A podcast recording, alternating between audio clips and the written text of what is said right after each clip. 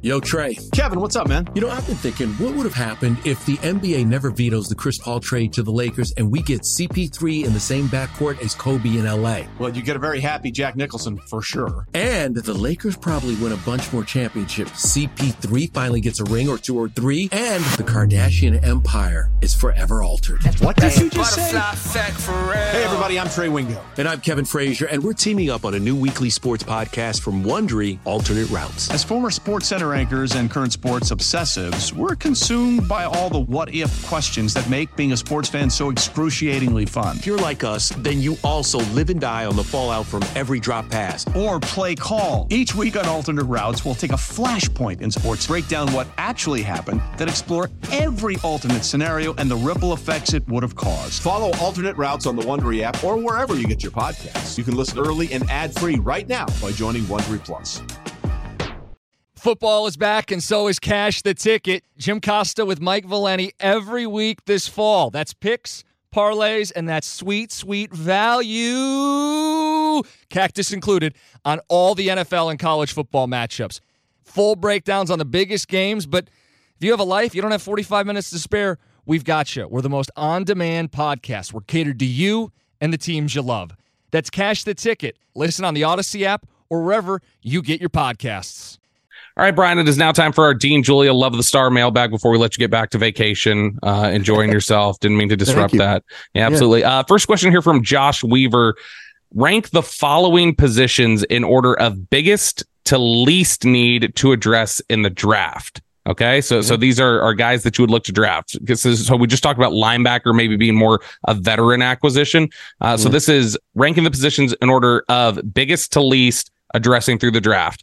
Linebacker, running back, defensive tackle, offensive line, wide receiver. All right. Okay. Would offensive line include the center? That's center, right? Yep. I think offensive line's number one. There's so many quality offensive linemen in this draft. Yeah. And whether you want to get a tackle or center, me personally, I'm going to try and re-sign Tyron Smith, and I'm going to drop one of these centers is what I'm going to do. I'm going to try and get back to where I was when I used to have guys like Travis Frederick in here playing, you know, guys that could cut the defense in half, guys that played with power, guys that were smart, you know. Biotish, I know he's a free agent. I'm moving on from him. I appreciate everything that he did for me, but I'm moving on from there. I think the next one I would look at, Bobby, then is the linebacker is what I would look at. So when offensive line, linebacker, and then I would go, They got to figure out what's going on at running back for sure, and then defensive tackle is what I would do. So I think I did it: O-line, linebacker, running back, offensive tackle. Now, if they don't, and then receiver was in there too. So receiver would be the very back end for you. Yeah, I think receiver would be the very back end for me. But I would say that, you know, if they don't figure out something with Tyron Smith, you know, do you trust the guys that are, you know, that are currently, you know, on the roster? How much are you going to sit there and trust Matt Richards, Matt Willetsko, and Awesome Richards and guys like that? How much are you going to trust those guys?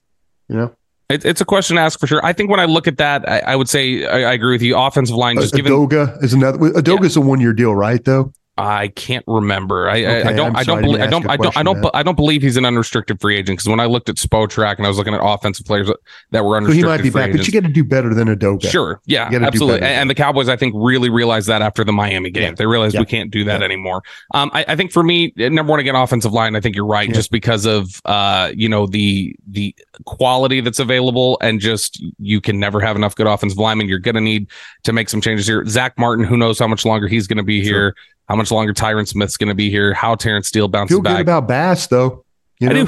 I do. I think that Bass is a good player, and I think they feel good about Brock Hoffman. I think that they think Hoffman's a quality player, so they're building some depth there. But I think offensive line's number one.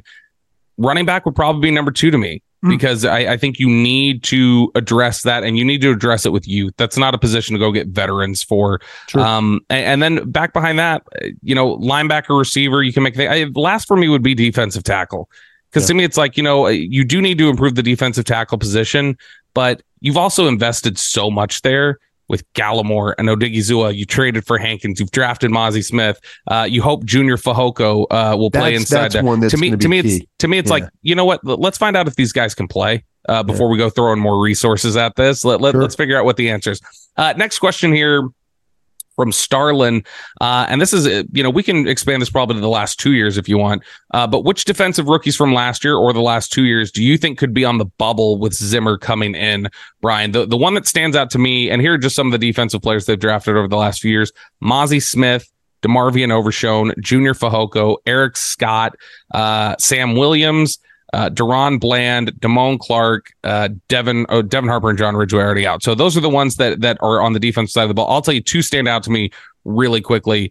Eric Scott was a Dan Quinn type of player. That was a player that Quinn was very high on. So that just naturally, if Zimmer's not a fan, that may not be a guy that he feels any allegiance to. So Scott could be a guy to watch. And then the one that I think is really important, and this ties into a second question that we got here, Brian, from DFW Sportsman, says, with the discipline expected to come from Zimmer, could we see an emergence from Sam Williams? I'll tell you what, I think we're going to see make or break with Sam Williams under Mike Zimmer. Sam Williams has got one foot in the parking lot. Yeah. Yeah. And so Mike Zimmer, I don't think is going to play around with some of the things that have occurred with Sam Williams. So either Sam Williams elevates his game and he brings out the best of him, or Sam Williams will not be long for this world. He will be another Blue Star Special that got pushed out the door and a second round pick. So any others that stand out to you? Fajoco. I think Fajoco, he had such a red shirt year last year. Yeah. But that was, again, another guy that Dan Quinn specifically was really excited about. I'm Tony Kornheiser. This is my show. My friends come on and you know them. We talk about the sports you care about, basketball now, golf, and the metronome of your life, baseball. Whether it's opening day, the big tournament, or one of the majors, we have the best to preview it and break down just what happened. And let's not forget the important stuff, the amount of daylight where I live, the importance of Speedies, and the rankings of beach-style pizza. Listen on the Odyssey app or wherever you get your podcasts. Yeah, I think you got the guys right. I think that the Sam Williams one was the one that he's got to find a way to, he's such a talented guy. Gosh, he's got to be more disciplined. He is that, and that's a problem. And either Zimmer is either going to get it out of him, or he's going to be on the street playing for somebody else. Yeah. But I think that he's that kind of guy. You mentioned Eric Scott, stuff like that. I think that's a possibility too. Eric Scott, we'll see. I know at Southern Miss, he was kind of more of a zone corner, and we'll see how he adapts to playing a lot more man. So, this is a question from AC, which I find pretty intriguing, and we'll have to think about it a little bit, I think. But AC wants to know, if you could replace three starters on defense to fix stopping the run, who would you remove? So basically, I think this is just basically, who do you think are your three most the three starters who most negatively impact your run defense, Brian? Who do you look at? To me, some of the names that pop out, I think that Dorrance Armstrong has been a guy who hasn't been great for either. Honestly, and I'm not saying replace him, so don't mistake that, but Micah Parsons steps in the wrong gap a lot. Micah Parsons gets upfield a little too quickly. The linebackers in general, I think Marquise Bell sees things well. Marquise Bell's just small.